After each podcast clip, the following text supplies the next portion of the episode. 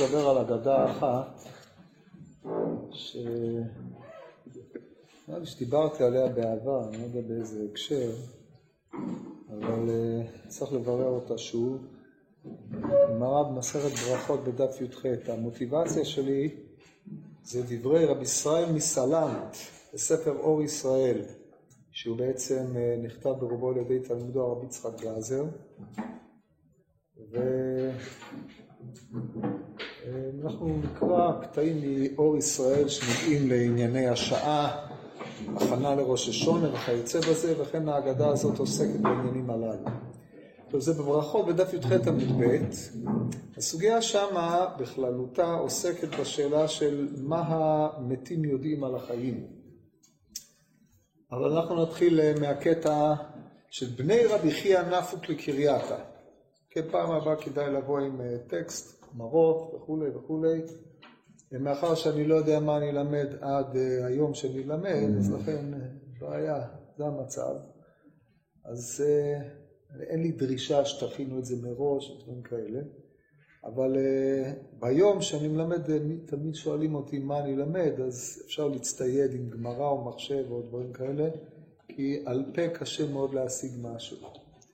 אומרת הגמורה בני רבי חייא נפוק לקרייתא אייקר להו תלמודיו הווה כמצטרי להדקורי. דהיינו בני רבי חייא, יהודה וחזקיה, יצאו לקריה, יצאו לכפרים, כן, גמרא בייצה בדף ט' עמוד ב', גם שמה כתוב שהם נפוק לקרייתא וכשהם חזרו שאל אותם מביע איזה מעשה בא לידכם. קיצור, היה להם עסקים, שדות לפקח בבין הזמנים, הם יצאו אז. מתוך שהם התעסקו בענייני העולם הזה, אז אייקר לו תלמודיו, אייקר לו בעברית זה הוכבד עליהם תלמודם, כיוון שלא היו להם ספרים. אם הם שכחו איזה מהלך בתוספות או משהו כזה, הם לא יכלו ללכת לבית כנסת לפתוח ספר ולראות, הכל היה בשינון. עכשיו, שניהם לא זוכרים, שניהם נתקעו בקטע השינון, את מי שואלים? כי הכל מקודד לפי קודים אישיים. אז לכן הם מאוד הצטערו כדי להיזכר, אבל לא נזכרו, והיה להם צער נוראי. אמר לו חד לחברי, ידע אבון בהי צערה? אומרת רבי חייא, שעכשיו היה בגינזן מרוימים באותו עת. האם הוא יודע בצער שלנו? עכשיו רבי חייא, אומרת הגמור במצא פ"ה, אלמלא נשתכחה תורה, הייתי מחזיר אותה לישראל, הוא היה מגדולי המלמדים. כן, אגדה ידועה. והנה בניו אלה שממשיכי דרכו ותורתו, נשתכח התלמוד מהם. מה יודע אביהם על הדבר הזה? אילו היו, אילו היה בחיים, היו הולכים לרבי חייא, שהרי רבי חייא שונה התוספתות, תוספתא דבר, תנא דבר רבי חייא ורבי ישעיה. הוא היה השונה הגדול, דהיינו כל רז לא אמיס לי בבקיאותו בכל התורה כולה. אפשר היה לשאול, זה כמו ספר תורה חי או ספר מהלך. אבל הוא לא נמצא. האם הוא יודע איזה צער יש לנו עכשיו? הצער הזה הופך להיות צער כפול. גם חסרונם של אביהם, וגם חסרון התלמוד, שאם חסרון אביהם, נחסר התלמוד, מעין הגמרא בתמורה בדף ט"ז, כשמת מוישה רבינו, נשתכחו שלושת אלפים הלכות ונולדו שבע מאות ספקות. שבע מאות, שלוש מאות. ואותו דבר, עכשיו מה עושים? במצוקה נוראית. אז אומר, אמר לו, ידע אבון, אבא שלנו יודע בצער הזה? זאת אומרת, נניח שהוא לא יודע. זאת אומרת, יש פה מקום לפלפל אם אבא שלהם יודע. אבא שלהם עכשיו יושב, נהנה מזיו השכינה, מה העניין לו בצער שהם הלכו להתעסק בכמה שדות ושכחו כמה תוספותים או כמה דרכי, דפי גמרא. מה, איך זה מעניין את אבא שלהם? אבל זה ברור להם, שזה שאבא שלהם נפטר מן העולם, לא נוכח פה בגוף, אבל הרי אין עושים נפשות לצדיקים, דבריהם הם הם זיכרונם. עכשיו דבריהם של בני רבי חייא הם הם זיכרון רבי חייא עצמו. התמעטות דברי הבנים היא התמעטות כביכול נוכחות של רבי חייא. אז יש בו גם כן איזושהי זיקת ידיעה אל העניין הזה. כן אנחנו צריכים להביא אל המושכל את ענייני הגמרא הללו. אמר לו מנאי ידע, איך ידע, הרי כתוב מפורש באיוב, יכבדו בניו ולא ידע. עכשיו הפרק הזה באיוב, פרק י"ד, אני לא אקרא לכם את כולו, אבל uh, הפרק הזה, על זה אמרו בגמרא במסכת בבא בתרא, כאן כפר איוב בתחיית המתים. במילים אחרות, ברגע שאדם מזדקן מן העולם הזה, או נחרט מן העולם הזה, תלוי בעמדה שלך ביחס לחיים, זהו, נגמר. יורד שאול ולא יעלה. נקרא לכם כמה פסוקים, די ברור, אה, למען האמת. אומר, אם חרוצים ימיו, מספר חודשיו איתך, לא, לא, זה לא, בוא נמשיך קצת הלאה. אומר, כי יש לעץ תקווה, אם יכרת ועוד יחליף. זאת אומרת, כרתו את העץ, השורשים מחדשים את עצמם, ויונקתו לא תחדל אם יזקין בארץ שורשו, בארץ ימות גזעו מריח מים יפריח ועשה קציר פונתה. וגבר, ו' הניגוד, אבל גבר ימות ויחלש, ויגבע אדם ואיו, אזלו מים מן ים ונהר יחרב יבש, ואיש שכב ולא יקום. עד בלתי שמיים לא יקיצו ולא יעורו משנתם. זהו, האדם הלך, אין לו חזרה. אז הוא ממשיך אה, לטעון טענות נגד הקדוש ברוך הוא, ואחרי זה הוא חוזר לגבי האדם, אבנים שחקו מים תשטוף סעיפי עפר ארץ ותקוות אנוש האבדת. תתקפהו לנצח ויהלוך משנה פניו ותשלחהו. כן, זה הרמב"ם המורה מביא את הפסוק הזה על חטא אדם הראשון, שהוא נשלח מגן עדן. עכשיו נגיעים לפסוקים שנגיעים אלינו, יכבדו בניו ולא ידע, ויצערו ולא יבין למה. עכשיו, מפרשי הפשט יכבדו, פרשו מלשון, נעשו מכובדים. הפסוק כביכול מדבר על שני מצבים. גם כאשר בניו נעשו שועי ארץ, מכובדים, אנשים בעלי מעמד, הוא לא יודע, וגם כאשר הם נמצאים בצער, תקף, לא, זה לא, לא יבין למה, הוא אין, אין לו הבנה במה שקורה בעולם. אה, בנו של רבי חייא אחד מהם, ואומר, יכבדו, מלשון כובד, weight, בלעז, כן? והוא משתמש במונח יכבדו במקביל לאייקר תלמודי, או אייקר בעברית זה מתכבד, נהיה כבד להם התלמוד. דהיינו במקום שהגרסה רצה מהר, הכל התנהל בכבדות כי הם נתקעו כל הזמן בקטעים שהם לא זכו, אין רצף.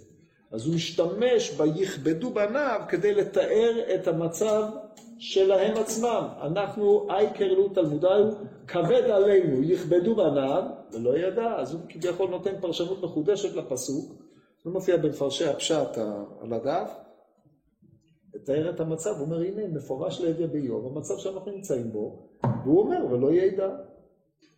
שטייט, אין מה לעשות, הוא לא יודע מה קורה איתה. אנחנו מנותקים. גם איבדנו אותו, גם איבדנו את ההתייחסות שלו. אמר לו אידך, ולא ידע. והכתיב אך בשרו עליו יכאב ונפשו עליו תאבל, ואמר רבי יצחק, כאשר אימה למת כמחט בבשר החי. אומר הפסוק בהמשך, פסוק אחרי זה, אך בשרו עליו יכאב ונפשו עליו תאבל. זאת אומרת, הם אומנם יכבדו בניו ולא ידע, ויצערו ולא יבין לעמו, אבל על כל פנים אי אפשר להגיד שהוא לא יודע במה שקורה בעולם. שהרי מקרא מלא דיבר הכתוב, בשרו עליו יכאב ונפשו עליו תאבל. אומרת, גם אחרי שהוא מת, הוא מרגיש קשר עמה למת כמחט בבשר החי. אז הרי, מה, אז הוא מביא לו ראיה מפסוק אחד, היינו פסוק כ"א, והוא מביא לו סתירה מפסוק כ"ב, אז עד שאנחנו רואים סתירה, מחלוקת בין רבי יהודה לבין רבי חזקיה, בני רבי חייא, זו סתירה בשני פסוקים בספר איוב, מה, אז תביא לי ראיה מפה, ובאידך, מה הוא יעשה עם זה? אלא אומר, כנראה צריך ללמוד את הפסוקים באופן אחר, לא על צער כזה מדובר. אומרת, אתה רצית לפרש את הפסוק יכבדו בנה ולא ידע, באופן שיבטא את העובדה שרבי חייא לא יודע בצערנו, אם כדבריך, איך יתפרש הפסוק, אך בשרו על אביך ונפשו עליו תאבל. שמזה מוכח שגם אחרי שאדם נפטר מן העולם הוא עדיין מרגיש ונפשו אבלה עליו, כידוע מה שכתוב במסכת, אה, לא משנה, אה, בקיצור בסדר גיהינום, סדר גן עדן, מה שקורה עם המת, שבעה ימים זה גם מפורש בגמרות, גם בבלי וגם בירושלים, משבעה ימים הנפש קשורה לקבר, הולכת, יושבת בבית האבל, שומעת את כל ההספדים, את כל הסיפורים שכן היו נכונים, לא היו נכונים, וחוזרת והולכת, היא לא יכולה להינתק לגמרי, וככה י"ב חודש עוברת מכאן ומכאן, עד י"ב חודש עולה ומתפטרת מן המת. אבל כל פנים, לא, הנפש או הרוח, הם נמצאים שם בסביבה. אז אם זה כך, אם נמצאים בסביבה, על כל פנים מדי סיפא דקרא, אז חייבים לפרש שיכבדו עליו בניו ולא ידע, אינו מתפרש כפי שפרשו הבן הקודם, אם כן יכול להיות שהוא כן יודע בצערנו. כל פנים, ברגע שיש השתתפות של האב בצער הבנים, לא בגלל זה פתאום תלמודם יחזור ויבהיק להם במוח, כן? אלא כאשר אדם יודע שאביו משתתף בצערם ולא מחמת עצמם, רשלנותם הגיעה לדבר הזה, אז הדבר הזה הוא עצמו העמדת, חזר, חזרת העמדת זיכרונו של רבי חייא, או באופן זה או אחר, בבחינת אה, אין עושים נפשות לצדיקים. אז זה הרקע שהבבלי מביא פה את הסיפור שאנחנו עכשיו נספר. לא הארכתי בזה בכדי, מפני שהסוף, מה שהגמרא אחרי זה מכוח הסיפור הזה מוכיחה, היא מעלה תהיות רבתי על האופן שבו הסיפור הזה מתפרש על ידי מפרשי הפשט. ועכשיו נראה את הסיפור עם אה, כמה קושיות ודקדוקים, נראה אם נספיק היום לגמור את הכל מסופק, אבל uh, נקרא קצת. שואלת הגמורה והתניא מעשה בחסיד אחד שנתן דינר לעני בערב ראש השנה בשני בצורת. והקניתתו אשתו והלך ולן בבית הקברות. כן, יש פה חילופי נוסח. הסיפור הזה מופיע גם פה, מופיע כמו שמצוין בגיליון של הגמור בעבוד הרבי נתן, נוסח א', פרק ג', בתוך כמה הקשרים יש שם עוד כמה סיפורים, אבל זה הסיפור אה, שמופיע אחרי סדרת דרשות, בהקשר אחר לחלוטין, בזיקה לדרשה של רב דוסטאי ברבי ינאי, נקרא לכם את הדרשה הזאת כמבוא לסיפור. רב דוסטאי ברבי ינאי אומר, אם ביכרת, ביכרת זה השכמת, וזרעת ברביעה ראשונה, שוב לך וזרע ברבייה שנייה. שמא ירד ברד לעולם וילכדו, הראשונים ויתקיימו האחרונים. זאת אומרת, תהיה חכם, תדע לך שאתה לא יודע מה יהיה, מה ילד יום. זרעת, הרי יש שלוש רביעות, אנחנו צריכים את זה לסיפור, יש שלוש רביעות, מחלוקת רבי מאיר, רבי יהודה ורבי יוסי להלכה, אנחנו קוראים רבי יוסי. רביעה ראשונה י"ז, רביעה שנייה כ"ג בחשוון, ורביעה שלישית, מתי? לא לומדים מסכת תענית בישיבות, כי זו מסכת של בין הזמנים. אז זה בראש חודש כסלו, כן? אז עכשיו, הרעיון של הרביעות הללו זה בעצם ירידת הגשמים. אם הדברים הללו ירדו כסדרם, אז מתחילים uh, היחידים להתעלות, כמו שמופיע כל מסכת תענית. זאת הגישה, גם רש"י מעתיק אותה על אתר פה, במקום שיטתו של רבי מאיר, שמקדים את כל הרביעות הללו, ג', ז' וי"ז, או ג', uh, י"ז וכ"ג שנת רבי יהודה, כל זה שם בברכות. לענייננו יש שלוש רביעות. אתה זורע לפני הרבייה ומייחל לגשם, והנה הגשם יבוא כגשם לנו, הוא מסדר לך את תחילת צמיחתן של אותם זרעים. ואז באה הרבייה השנייה, ועוד יותר מחזקת את עניינם של הצמחים הללו. הרבייה השלישית היא בכלל הברכה. משם ואילך הצמחים גדלו באופן מספיק, יש להם שורשים מספיקים שהם יכולים להתקיים, לקלוט את כל שפע החורף עד כדי אה, שיצאו ויפיקו מה שצריך. זה מה שאומר רב דוסה, אבל הוא קח בחשבון שיכול להיות שבין רבייה לרבייה, או הרבייה הזאת היא לא תבוא כמו שאתה חושב, אלא כמו שאחרים רצו, והיא תזיק לך, לכן אל תשים את כל הביצים בסל אחד, ותזרע בכל הרביות. עכשיו, מה כמה שמונה? הוא יועץ לחקלאים, רב את זה? זה לא ספר עצה לחקלאים. הדבר הזה הוא משל, כמו שמופיע בהמשך, אבל נותנים משל מהעולם הגשמי אל דפוסי ההתנהגות האחרים. כי אינך יודע איזה אפשר הזה או זה שניהם כאחד, או שניהם יתקיימו בידיך, והם שניהם כאחד טובים, שנאמר בבוקר זרע את זרעך, ולערב על תנח ידיך, כן, כמו שאומר קהלת, ושוב, הוא לוקח פסוק מהקשר אחר לחלוטין, משתמש בו בהקשר הזה. אם ביקרת וזרעת ברבייה ראשונה ושנייה, לכו זרע ברבייה שלישית שמהווה שידפון לעולם. וישדפו ראשונות ויתקיימו האחרונות, כי יודע, אינך יודע איזה אפשר שני אוכל. ואז הגמרא מביאה דרשות על בסיס רבי שמואל אומר, למדת התורה בילדותך, אל תאמר איני לומד בזקנותי, אלא ללמוד תורה כי אינך יודע איזה עכשיו. אמרת בישיבה, לא, זה לא זה, פתאום אתה מגיע לפנסיה, המוח שלך חריף, קולט פי עשר יותר מהר, אתה לא, לא יכול להיות שזה ככה, יש אנשים שזה הפוך, יש כאלה ככה, ויש כאלה שלא ככה ולא ככה. טוב רבי ישמעאל, וזה רבי ישמעאל, אה, אחרי זה למדת תורה בשעת העושר, אל תשב לך בשעת העוני, למדת תורה בשעת צביעה, אל תשב לך בשעת רעבה, למדת תורה בשעת הרווח, אל תשב לך בשעת הדחק, וכן הלאה, זה רבי עקיבא אומר, למדת תורה בילדותיך, ללמוד תורה בזקנותיך, אל תאמר איני למד תורה בזקנותי, כי אינך יודע איזה אפשר, מעין מימרת רבי ישמעאל, יש שם חילוקים שלא ניכנס אליהם עכשיו. זה הרוח של הדברים, ועל רקע באה האגדה הזו של החסיד. טוב, אז אתם רואים שני רקעים שונים לחלוטין. אנחנו נתמקד בברכות. מעשה אם כן בחסיד אחד, אומרת הגמורה, סתם חסיד אחד, או רבי יהודה בן בבא, או רבי יהודה בר אילאי, כך אה, בבא קמא קג ב' נראה לי, אה, כך אומרת הגמרא, צריך לחשוב מעורר. כן, מדובר ככה, כל פנים פרשו, אנחנו נראה מה אם זה החסיד הזה או לא, בהמשך, אבל לפי שעה זאת הנחת המוצא של המפרשים. זאת אומרת, זה ברור שמדובר במי שקרוי חסיד אחד, דהיינו אחד במובן של מיוחד. הלא רבי יהודה בן בבא ורבי יהודה בר אילאי, בפרט אצל אה, המהרש"א, או אחד מהמפרשים, שהוא היה עני, ידוע, גמרא בן דרים של רבי יהודה בר אילאי. טוב, אז נתן דינר לעני, דינר זה כמות עצומה של כסף. בשביל אנשים עניים, בוודאי ובוודאי בשנת בצורת. לצורך העניין, אם זה דינר במעות מדינה, זה 24 פרוטות.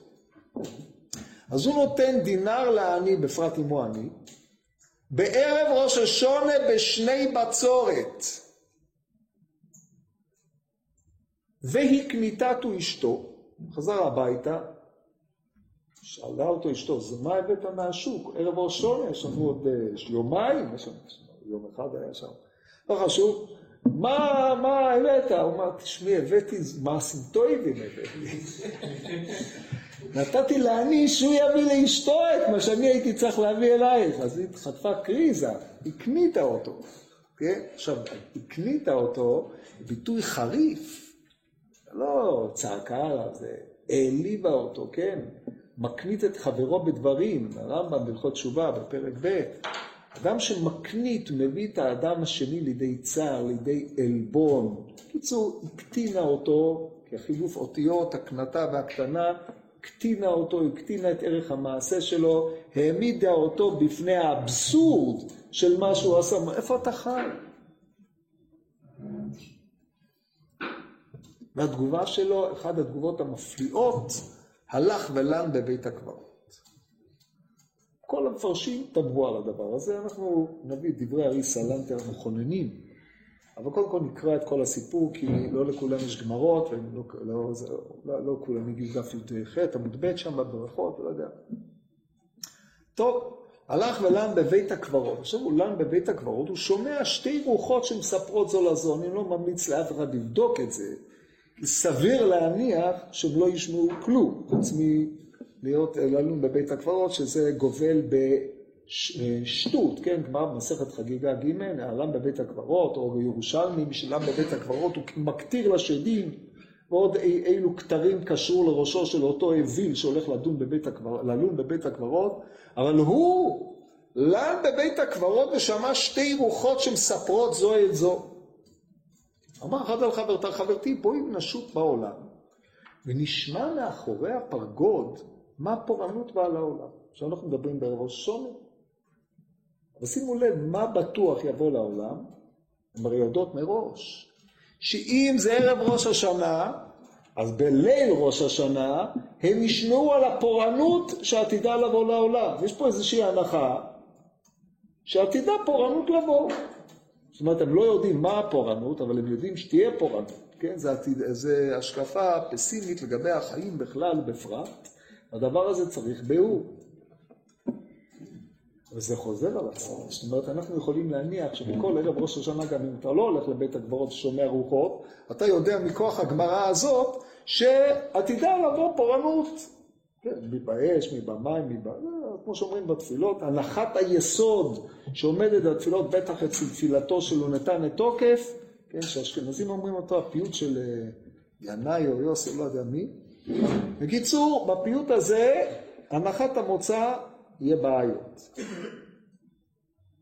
תבוא פורענות. אמרה לה חברתה, איני יכולה שאני קבורה במחצלת של קנים. ממתי מחצלת של קנים היא סיבה שרוח שאין בה ממשות גופנית לא תוכל לשוט בעולם? שאלה היא, צריכים לתת על זה את הדעת. אלא לכי את, מה שאת שומעת, אמרי לי. הלכה שטה ובאה. אמרה לה חברתה, חברתי, מה שמעת מאחורי הפרגוד? שימו לב שרוח צריכה ללכת אל מאחורי הפרגוד. עכשיו אני צריך שתבינו, באדם, בעולם הרוחני אין זמן, אין מקום, אין מרחב, אין משמעות לדברים הללו. הדברים הללו הם מאפייני הגוף, לא מאפייני הנפש. עכשיו, כיוון שהרוח הזאת היא רוח של מישהי שנפטרה כבר, ואלא היא שטה בעולם, יש רוח אחרת שלא יכולה לשוט בעולם, הדבר הזה מעורר תהייה ברמת הפשט. שכמובן התהיות הללו הובילו לפרש את ההגדה על, על ידי תוספת סדרת הגבלות מחמירה, כפי שנראה בהמשך. הלכה ושאלתה ובאה, אמרה לה חברתי, מה שמעת מאחורי הפרגוד? אמרת, שמעתי שכל הזורע ברביעה הראשונה ברד מלכה אותו.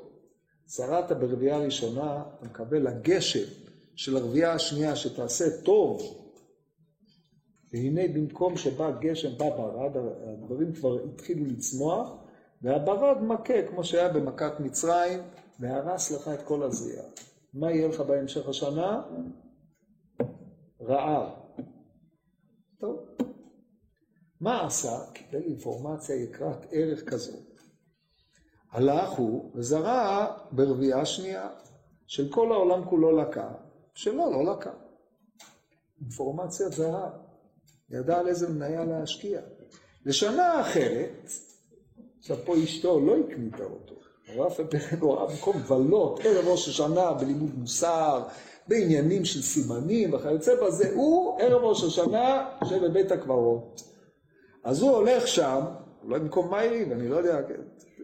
הלך ולן בבית הקברות, לן זה לא רק ישן, אלא הפך את זה להיות מקום דירה, כן? ושמע אותם שתי רוחות שמספרות זו עם זו, כן, עד כל השנה כולה, לא עניין אותו מה הן מדברות, כי אין איזה נפקא מינה לגביו.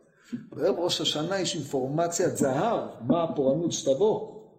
ואכן, לא נחזבה תאכלתו. אמרה אחת לחברתה, בואי נשוט בעולם, נשמע מאחורי הפרגוד מה הפורענות באה לעולם.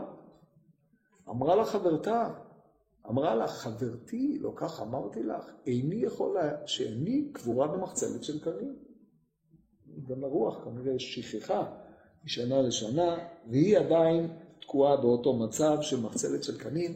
אלא לכי את ומה שאת שומעת בואי ואמרי לי הלכה שעתה הוא בא. אמרה לה חברתה, חברתי, מה שמעת מאחורי הפרגוד?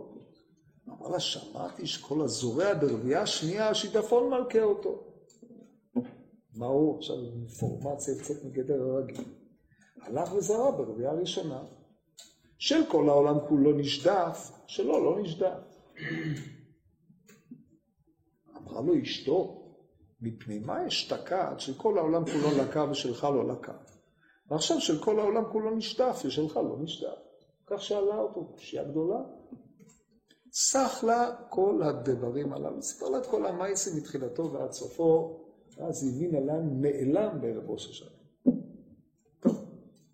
אמרו, לא היו ימים מועטים עד שנפלה קטטה בין אשתו של אותו חוסיד ובין אמה של אותה ריבה. כנראה לא רק אותו הקניתה. אמר לה, אמרה לה, אז היא אומרת לאמא של אותה ריבה, דהיינו הזאת שקבורה בבית הקברות, במחצלת של קנים, לכי ואראך, או לא אראך, לכי, ביתך שהיא קבורה במחצלת של קנים. נניח ש... היא עובדת גם בחברה קדישא, אז היא יודעת איך קברו את הבת הזאת, מה הרבותא בזה? כנראה היא אמרה לה, בגלל זה הרוח הזאת תקועה, גם הרוח שלה תקועה. זאת אומרת, או יש גרסאות מסוימות, אני מאחלת לך שיהיה לך כמו שהבת שלך. שהרוח שלך תיתקע ולא תוכל להיות רוח חופשית ששטה בעולמות ובאה אל מאחורי הפרגוד. טוב, זה עד כאן הסתיים הקטע הזה. לשנה אחרת, שנה שלישית כבר, רצה חזוקה, הלך לבית הקברות, ואכן, לא נחזבה תאכלתו, ושמע אותן רוחות שמספרות זו עם זו. אמרה לה חברתי, בואו נש... בואי נשוט בעולם, ונשמע מאחורי הפרגוד מה פורענות בעולם. כן, יש לה איזה ריטואל, או תמיד חוזרת על אותה מנטרה, בלי להתחשב במצב של החברה שלה שם. אמרה לה, חברתי, הניחי, עזבי אותי. מה היא רוצה? עזבי אותי, אני קבורה במחסלת של קנים, אני לא יכולה לשוט, כבר סגרנו, לא? לא. דברים שביני לבינך כבר נשמעו בין החיים. זאת אומרת, עד עכשיו, היא לא ידעה שהם נשמעו בין החיים. זה שהוא זרה, הפך להיות מולטי מיליונר, כוח ההצלחה, הרי כולם חיו בשיטה, בשנות בצורת, כולם, לא היה להם מה לאכול, הוא פרנס את כל העולם, הרוויח הון תועפות כנראה, כן? כי שלא לא לקה, שלא לא נשדף. זה לא שינה. ברגע, שאיש, ברגע שהאימא שלה הוקנתה על ידי אשתו, אז נשמעו הדברים. מה הפשט בזה? באמת פלא. אבל זה לא נגמר פה. עד כאן הסיפור. אומרת הגמורה, עלמא ידי, מוכח מפה שהמתים יודעים מה קורה בין החיים. אז אם כן, אפשר להניח שגם רבי חייא יודע מה קורה עם בניו. זאת אומרת, הראיה היא לא מ... הראיה היא רק מהסוף, ממה שהיא אמרה, חברתי הניחי מדברים שביני לבינך כבר נשמעו בין החיים. זאת אומרת הגמרא, ראיה מפה אין. מדוע לא? דילמה איני שכינה שכיב, ואז אמר לו, אדם מת, והגיע לבית הקברות, פגש את הרוחות הללו אחרי מיתתו, והם שם ניהלו כנראה שיח שם בבית הקברות בין הרוחות, כן, מי שקרא את התיאור שם בהמשך, בגמרא בברכות, בגמרא בשבת, בדף קנ"ב, המת יושב על הקבר ומדברים זה עם זה, זאת אומרת החיים ממשיכים אחר המוות רק בספירה אחרת, אז הוא אמר להם, או שכמו שמופיע בהמשך, דומה מכריז על המתים שיבואו, בקיצור, האינפורמציה זורמת גם אחרי המוות, לכן הם ידעו. עד כאן הסיפור. עכשיו אנחנו נתחיל לנתח אותו. אבל לא לפני שאני חייב להקשות שתי קושיות. יש קושיות יפות, דברים נחמדים ונעימים. נצטרך להתייחס אליהם בהמשך. קודם כל, הקושייה הראשונה היא קושייה של רבי יוסף אנגל, בגיליוני הש"ס. להביא את זה, פשוט נחמד. נכתב בצידו, שמעתי להקשות, דהאין בית דין של מעלה נכנסים לדין אלא אם כן קידשו בית דין של למטה את החודש, זה גמור מסכת ראש השנה. עכשיו, מתי בית דין מקדשים את החודש? ביום. אז איך ידעו בלילה את הדין? כך שואל רבי יוסף אנגל. והרי מקדשים את החודש בלילה כבואר לקמן ל' עמוד ב' אם כן, האין דין כלל למעלה בליל ראש השנה רק ביומו, ואיך שמעה בליל ראש השנה גזירה של כל הזורע, כך שמעתי להקשות. טוב, שמע, יש כל מיני, כמה קושיות אנחנו שואלים, שומעים, או אפילו שואלים שאין בהם ממש. אבל רבי יוסף אנגל, שהיה גאון עולם, עיניו כיונים על אפיקי התלמוד, כל רז לא אניס לה בכל התורה כולה. מוסיף והיא קושייה חמורה. אתה לא יכול לבוא ולהגיד, אה, זה לא קושייה. אם הוא אמר היא קושייה חמורה, אז הוא מוסיף להקשות עוד קושייה, מסכת אה, בבא בתרא וכולי, אבל לענייננו זה מספיק. זה קושייה חמורה, צריך להתייחס לקושייה הזאת. שאלה השנייה ששאלו כולם, כמו שרמזתי קודם, איך הלך ולן בבית הקברות, הרי זה דורש על המתים, או על כל פנים זה מעשה שטות, או מעשה איוולת, או כמקטר לשדים, כמו שכתוב בירושלמי. אז זו שאלה שהתקשו בה כולם. אני קודם כל אקרא לכם uh, מה שכותב רבי, רבי, רבי uh, יעקב הנדין, נכתב בצידו. לא נתכוון לה, חלילה להשרות עליו רוח טומאה. דהיינו דוירה של המתים. גם לא הרעיב עצמו בכלל, כתוב, המרעיב את עצמו והולך ולם בבית הקברות. שהיה שנת בצורת, אפשר שבשביל כך הקניתתו אשתו, שהיה ביתו ריקן. אולי עשה כך לומר שחשוב הוא כמת כעניין שעושים בתענית. כן, הרי למה כתוב בגמרא מסכת תענית שיוצאים אל המתים, אל, הבית, אל הכפרים?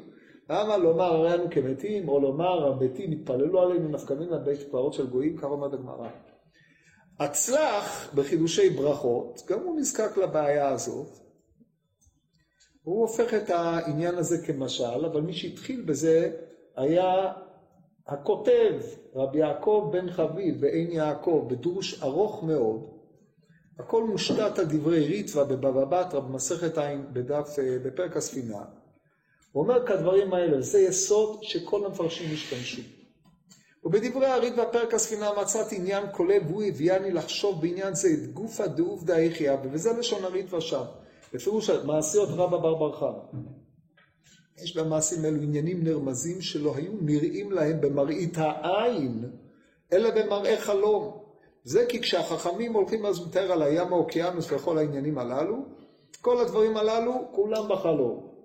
על יסוד דברי הריטווה הללו, הכותב פה בעין יעקב, גם כן מספר את הכל, וראוי שנאמר שלא סיפר, הוא, הכל היה בחלום, תחילת המעשה היה בפועל ממש, היה שנת בצורת, אז שנת בצורת, נתינת הצדקה, הקנטת אשתו, זה היה בפועל ממש. ההליכה לבית הקברות, משם ואילך זה ליל ראש השנה, עלה על יצואו כולו בשר אפים, ובחלומו רואה את כל הדברים האלה. הקושי כמובן, הבוקע ועולה מיד למי שרואה את הדבר הזה, זה איך הגמרא הביאה ראייה מחלומו של החסיד, שהמתים יודעים.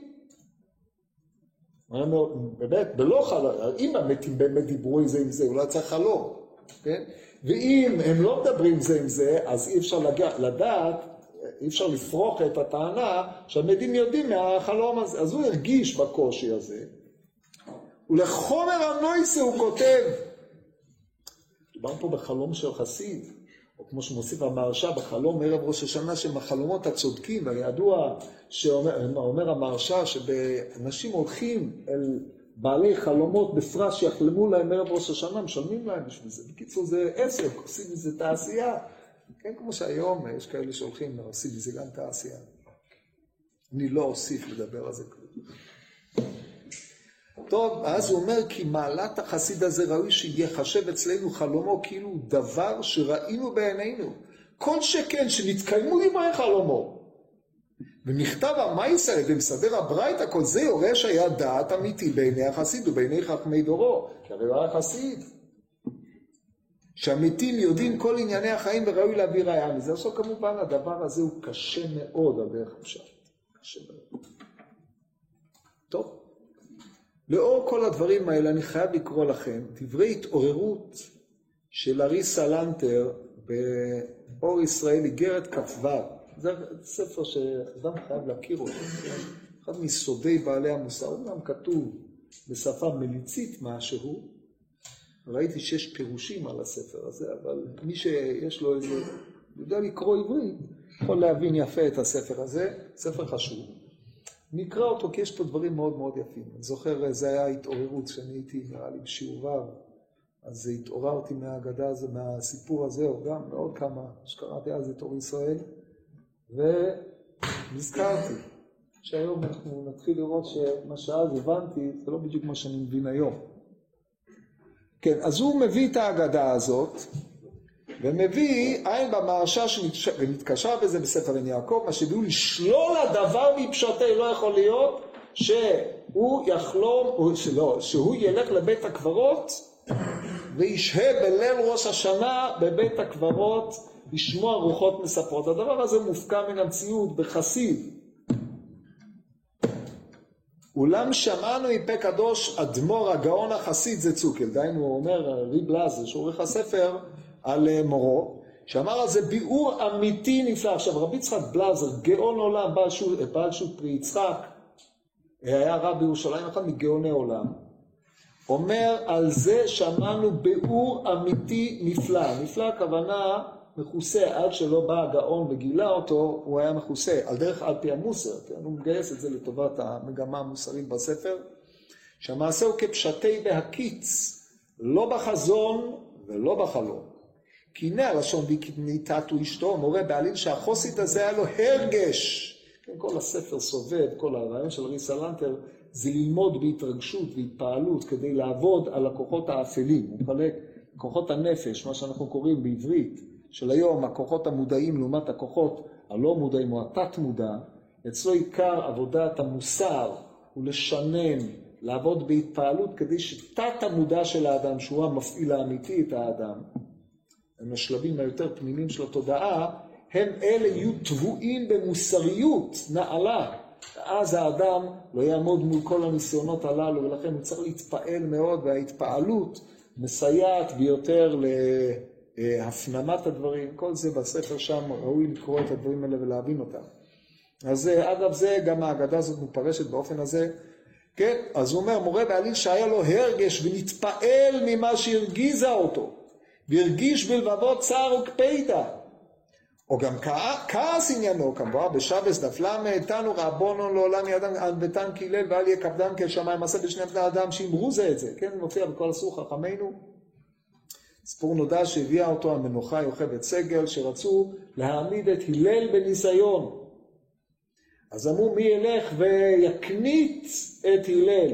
אז הוא הלך, 400 זוז, זה הרבה כסף היה שם. אמרו כל מי שילך ויקנית את הלל ייטול ארבעה מאות זוז, כן, זה דמי בושת של אה, האנשים החשובים.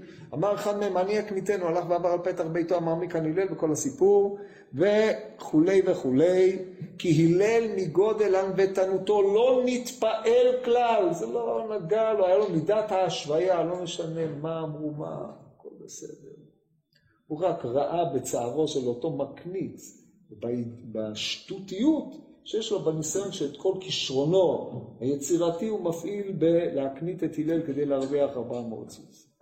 ישראל מוטב שתערבד 400, 400 זוז ושהלל הזקן לא יכעוס. בקיצור, על כל פנים שם, לא נתפעל מכל דברי נרגן ובוז של האיש ולהרגיש ולא בא לידי קפי הכלל. על כל פנים בכאן אמרו שכן הקניתה אותו אשתו, אבל הרי הוא חוסי. פה עכשיו יש מפגש בין העמדה שלו כחסיד לבין העובדה שנתעוררו, נתעורר בו כעס, נתעורר בו קפידה, איך עושים תיקון? מה עושים במצב כזה? לכאורה עבודת החסידות שלו היא לא להתפעל מן הדברים האלה, זה יסוד החסידות. אצלו על כל פנים, כן? שהוא נכנס לפנים משורת הדין, מעביר על מידותיו, ולא כועס, בו ענבתן ושפל רוח, והנה החסיד הזה אשת, אשתו הקניתה אותו, אמרה לו איזה טיינה, והוא נכנס למצב נפשי קשה. זאת אומרת, כעס עליה, צעק, לא צעק, היה לו צער, זה לא אמור להיות. אז עכשיו הוא צריך לעשות על זה תשוב, בערב ראשון, עושים היום. טוב. על כן באר אריסלנטר, על כל פנים, בכאן אמרו קינטתו אשתו, מבואר בעליל, שהחוסית נתפעל מדבריה, ממה שהקניתה אותו, כן, צריך להרגיש. בקריאת אריס אלנטה את המילה נתפעל, כן, לחבר את זה דברי המהר"ל, שההתפעלות שייכת אל החומרי, לא אל השכלי. כי השכלי אסור, האדם אסור במושכלו וחופשי בדמיונו, כמו שאומר אריס אלנטה בתחילת הספר, ולכן השכלי הוא לא מתפעל מכלום, כי הרי כל אצל המבינים הבל והווי, כמו שאומר הרמב"ם. מה אתה מתפעל? אז מה היא צעקה? אז מה היא אמרה? אם אתה, מה שעשית נכון, לא משנה, יגידו עליו אלף אנשים שהוא שטות, הם מדברים שטויות. אם הוא לא נכון, אז גם אם רק רמזו לך אותו ברמיזה בתור חוסית, אתה צריך להבין שעשית דבר לא נכון. אבל לחשוב שעשית נכון וגם להתעצבן זה תרתי דסתרי במעלת החסיד. אז זה התפעל מדבריה, הוא נעשה בהקשר הזה חומרי, כלשון המהר"ל. הוא בא לידי קפידה, הוא גם כעס, נמצא שנכשל החסיד הזה ברפיון מידת הענוב. איך פותרים את זה עכשיו? מה עושים? אין לו רבה עכשיו. הוא הגיע לגיל שהוא הרבה. אין, אין, אין, אין מה לעשות, מי ילך? כי אין זה מדרכי החסידים הענבים והשפלים בדעתם להיות מקניטים ומרגיזים אותם. זאת אומרת, אולי מקניטים ומרגיזים, אבל להיות נקנטים ונרגזים, מתפעלים. כי מדרך הענווה האמיתית הוא שלא להרגיש כלל משום דברי נרגן וקנטור, לא ינוח שבט הקפידה בגורל הענו ובשום עניין בעולם, כן, זה וריאציה על הפסוק בתהילים. כמו שסיפור גמרא על הלל, כי מגודל ענותנותו וכולי. ולזה, כאשר הרגיש החסיד שנטפל עם מה שקניתת אשתו בא לידי קפידה ונכשל במידת הענווה, רצה לעשות תשובה, ערב ראשונה, איך עושים תשובה כזאת? מה עושים עכשיו? אומר ארי סלנטר, הוא רצה לעשות תשובה ולהשלים נפשו במידת הענווה בתכלית. הנה ידוע כי יסוד דרכי התשובה הוא עזיבת החטא וקבלה להבא.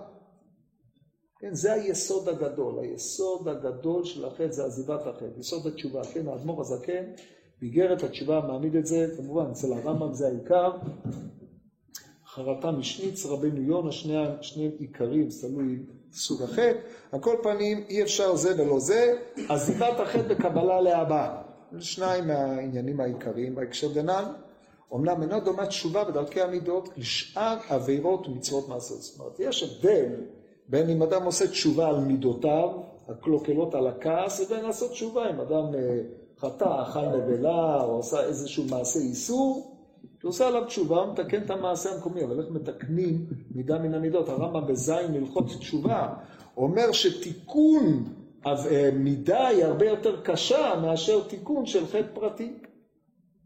עד כדי כך, על זה נאמר יעזוב ראשת דרכו, ישב במחשבותיו. תראו שם בפרק ז', מביא את הפסוק הזה פעמיים, גם בפרק ב' מלכות תשובה הלכה ב', וגם בפרק ז' מלכות תשובה, בג' דומני. שם, וזה הדבר היותר קשה, ואצל אריסה לנטר יותר קשה לתקן מידה אחת מללמוד את כל הש"ס. כך ידוע.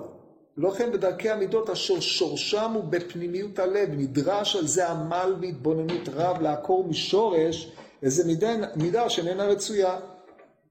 אז הוא מדבר פה על הענווה וכולי, על כן החסיד הזה שנכשל ברפיון מידת הענווה, ורצה לשוב בתשובה להשלים נפשו במידת הענווה בתכלית, היה עליו להתבונן בדרכי המוסר, בפחיתות ושפילות האדם, שתקוות אנוש רימה, רימה, וכתוב מאוד מאוד אבי שפל רוח, אבל לויטס איש יבנה מאוד מאוד הרבה שפל רוח שתקוות אנוש רימה. אז עכשיו איך יוצאים זיקה בין שניהם כדי שכדי להגיע להכרה של מאוד מאוד הרבה שפל רוח אתה צריך להבין שתקוות אנוש רימה. איפה תעשה את זה? כשאתה אוכל סעודות? כשאתה עסוק במסיבת חברים? אתה בערב ראש השנה יושב ומדבר על הא ועל דא ומתעסק בפלפולים בסוגיות ראש השנה או שאתה הולך, רואה איפה הרימה אוכלת את האנוש. זה מה שאומר פה. לכן, בימי בעת אחר היה אפשרות להיות עמל בדרכי התבוננות בהמשך זמן מה. לא יודעת אם זה היה בערב פסח או בסתם ביום אחר, הוא היה הולך ולבד. עושה שם ועד התעוררות מוסרית, כמו שעושים, הוא הולך לבית המוסר וקורא את הספרים בניגום, בקול בוכים וכולי, כמו שמתואר שם בכל העניין. אבל ערב ראש השנה אין זמן, זהו, נגמר היום, נגמר העולם, מתחיל עוד פעם מחדש, צריך מעשה, אבל כעת היה ערב ראש השנה, רצה לעשות תשובה שלמה ולמהר להשלים נפשו במידת הענווה עוד בלילה. עוד בלילה, דהיינו לפני שיתקעו בשופר, והתכנסו בית דין של מעלה לחתום את הדין, הוא כבר רצה להתייצב נקי. עוד טרם תקומו לבוקר, לבוקר משפט יום הדין הנורא, כן? כי היה קשה לו קושיית הארי אנגל, והוא, החסיד על כל פנים חשב שבאמת יפסקו רק למחרת. טוב. על כן רע להשתמש באמצעים יותר חזקים. עכשיו צריך פתרון דרסטי, אי אפשר אה, ללכת לבית המוסר ולכל הלילה לבכות על ספר שערי תשובה, לחשוב שזה מה שיעזור לך, לא, אתה צריך משהו חותך. להגביר דרכי התבוננות משפלות ופחיתות האדם שיעשה רושם לפעול כל עוז על רוח לבבו. על כן הלך ולן בבית הקברות, בית מועד לכל חי בסוף כל אדם אשר שם הוא מוכשר ביותר להתפעל מהר מדרכי ההתבוננות. אם אמר שואל המלך עליו השלום, טוב לכת אל בית אבל מלכת אל בית משתה. כן, הרי הכל, כל מתי בחי ייתן אל ליבו. אם אתה הולך לבית הקברות, זה עדיף מכולם. עכשיו אתה רואה איפה שאתה פשוט עומד, הוא עמד ליד החלקה שהוא אמור להיקבר בה, כן, הוא קנה את החלקה הזאת, עמד וראה שכבר דמיין שהוא בפנים שם. עוד לא הגעת ליעד, אבל הוא מסמן, הוא בדק עוד כמה זמן הוא יגיע ליעד. לא משנה, אבל זה היעד, כן? טוב. ועל ידי כך הוא קונה מהר מידת ענווה ושפלות הרוח בתכלית. קודם כל צורת המחשבה היא מרתקת. כן, בלי להיכנס לשאלה, שאלת הפרשנות להגדה הזאת. אבל פה ארי סלנטר משקף את צורת העבודה במצב דרסטי, אדם צריך לצאת מאיזשהו מצב שהוא בו נמצא, זה מצב חירום, אתה עומד לפני יום הדין. צריך לעשות משהו דרסטי, לא יעזור לך ללכת לקחת את הדברים האלה, לשיר שירי ראש השנה עם התנודדות ועם התעלות הנשמה וכל העניינים הללו שהם פועלים מבחוץ. או, פה נמצאים חזקים, אפילו לא להתנדנד על ספרי המוסר במצב כזה, ככה הוא טוען. ולכן מעתה לא ייפלא איפה מה שלח ולן בבית הקברות, כי כל מה שהיה נחוץ להם לעבודת השם יתברר, בפרט בדרכי תשובה, לא ייבצר מהם כל עצה וכל תחבולה שבעולם, כי זה גאונותו של החסיד שהוא ידע להיות ערום ביראה, איך מטפלים בזה. עד כאן ביאורו של אריס אלנטר. היינו יכולים עכשיו לצפות שאותו חסיד אחרי מעשה מכונן זה יהיה אחד מגדולי הצדיקים, עכשיו פה בא המפח נפש שהיה לי כשלמדתי את ההגדה הזאת, כי לא נראה לי שהוא חסיד, אלא אני נס אליו אחרי בקשת המחילה, שב כחסיד לחסידותי, מכל המשך ההגדה, זה נורא ואיום ההתנהגות שלו. אז לכן, אחרי בקשת המחילה מהגאון ישראל, אריסה לנטר, וזה דרוש נפלא מאוד כשלעצמו, אבל פה בהגדה הזאת זה היה נראה לי פחות. עכשיו נתחיל לנתח את העניינים הללו על ברקע אה, אחר קצת. עכשיו, כמו שאמרתי לכם בשיעורי אגדה, זאת אומרת לכם, למי שהיה בשיעורי אגדה, שעברו, שכשאגדה משלבת אלמנטים פנטסטיים אלמנטים לא פנטסטיים, אתה צריך ללמוד את האגדה כפשוטה, ורק אחרי זה לדעת מתי אתה עובר לעולם אחר. כי חז"ל לא דיברו, כמו שהמהר"ל ייסד בכמה מקומות, שחז"ל לא באו לתאר מציאות, זה לא עניין אותם. כי הרי המציאות חולפת, מה שהיה, הלך, זה נשאר. לא התעסקו בשאלות ההיסטוריות. אירועים היסטוריים מהווים גרעין לאיזושהי בניית אגדה שהיא אמורה לעורר אצל האדם איזה שהם תובנות, עניינים מוסריים. ומתוך האופן שבו חז"ל מתארים איזשהו עניין, אנחנו יכולים להבין מהי ההשקפה שלהם על, בהקשר דנן, על היחס בין עולם החיים לעולם המתים, שזה מה שיעניין אותנו. אבל אנחנו עכשיו נלמד את ההגדה הזאת מתוך, מתוך הסיפור עצמו, לראות את הדינמיקה המתפתחת בסיפור לפי מה שנספיק, ולא נראה לי שנספיק הרבה, אז את ההמשך אה, נסגור בעזרת השם שבוע הבא. אז עכשיו אנחנו מדקדקים בכל שלב בהגדה. מעשה בחסיד אחד שנתן דינר לעני בערב ראש השונה בשני בצורת. למה הוא עשה את זה? הוא חסיד. וישנם שתי אפשרויות. כן, אם אנחנו מייחסים לו מעמד של חסיד, דבר שראוי לעשות, אז הרי חסיד תמיד פועל לפנים משורת הדין. עכשיו החסיד הזה כנראה לא היה עשיר דגול, כמו שאנחנו מבינים. אף על פי כן, הוא נכנס לפנים משורת הדין, נותן כמות כסף עצומה לעני בשני בצורת, מפני שהשנים הללו הם שני בצורת. עכשיו אנחנו נמצאים ערב ראש השנה, והשנה היא שנת בצורת. ממתי ערב ראש השנה היא שנת בצורת? אנחנו מדברים על תקופה של שנים של בצורת, ואנחנו עומדים לפני השנה החדשה, שבהתחשב במה שהיה בעבר יש להניח על יסוד החזקה, ואנחנו נראה שיסוד החזקה פה עובד חזק מאוד בסיפור, שגם השנה הבאה תהיה שנת בצורת. עכשיו הוא נותן לו את הדינר הזה, זה ויתור עצום. יש לך בידך את האפשרות לשמור את הדינר לעצמך לכבוד השנה החדשה, לפחות תהיה לך איזה פתיחה, אבל אתה אומר לא, לא, הוא יקבל את זה.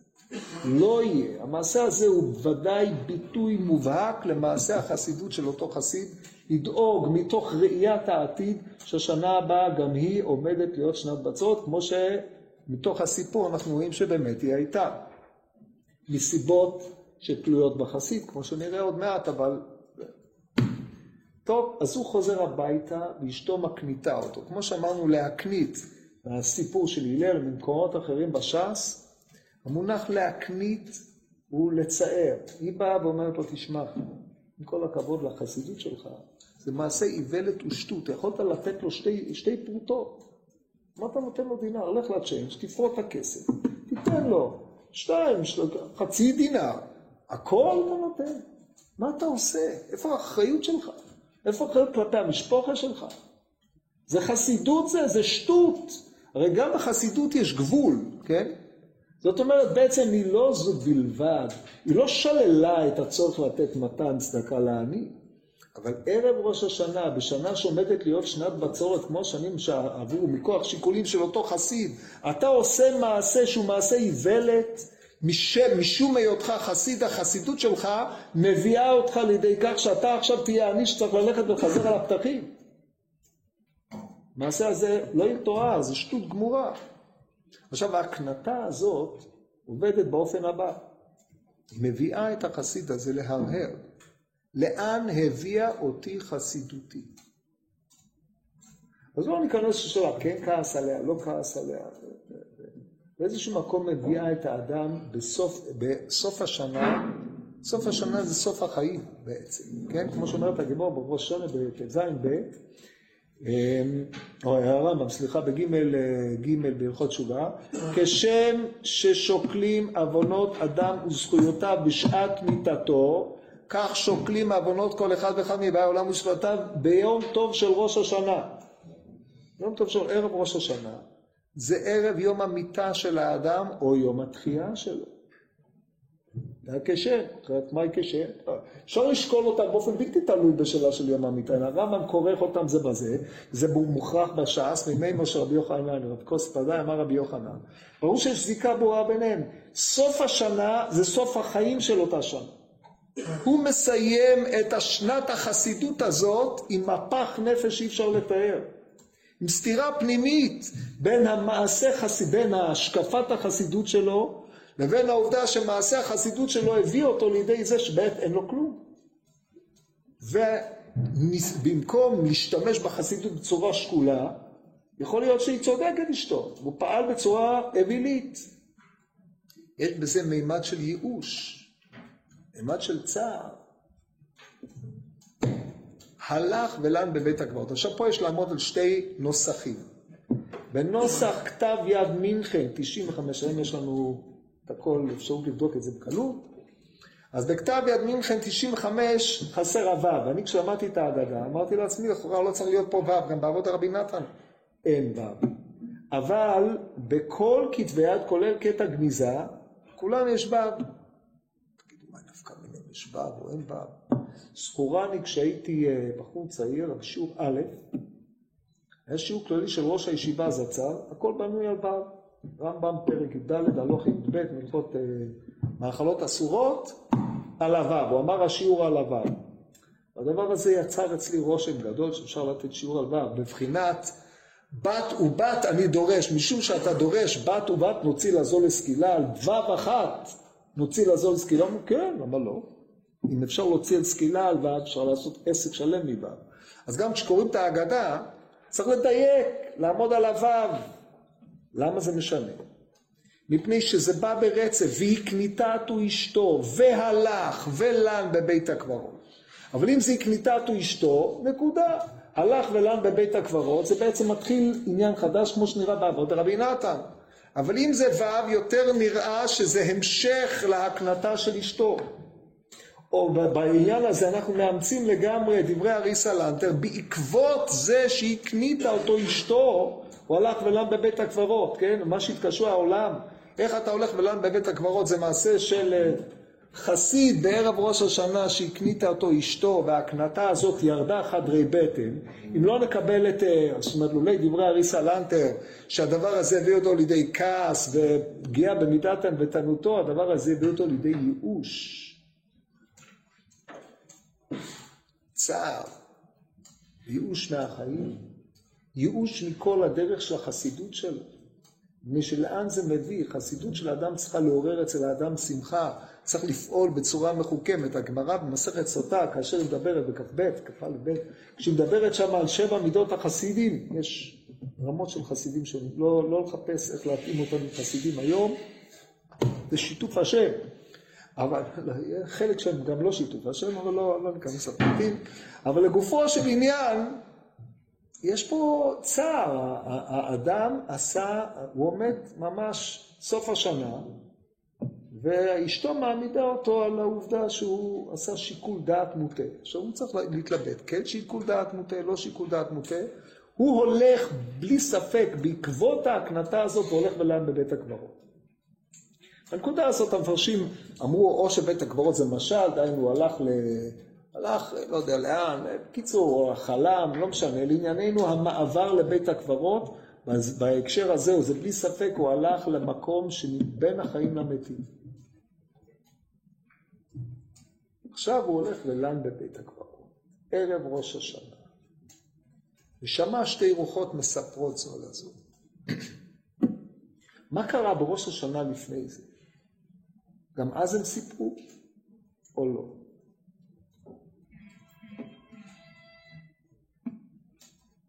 אז זה כמו השאלה המפורסמת, סיפרתי, לא, לא יודע, של עץ שנופל, כן, נכון, אמרתי לכם את זה, עץ שנופל ביער, שאין שם אף אחד, הוא עושה רעש או לא עושה רעש.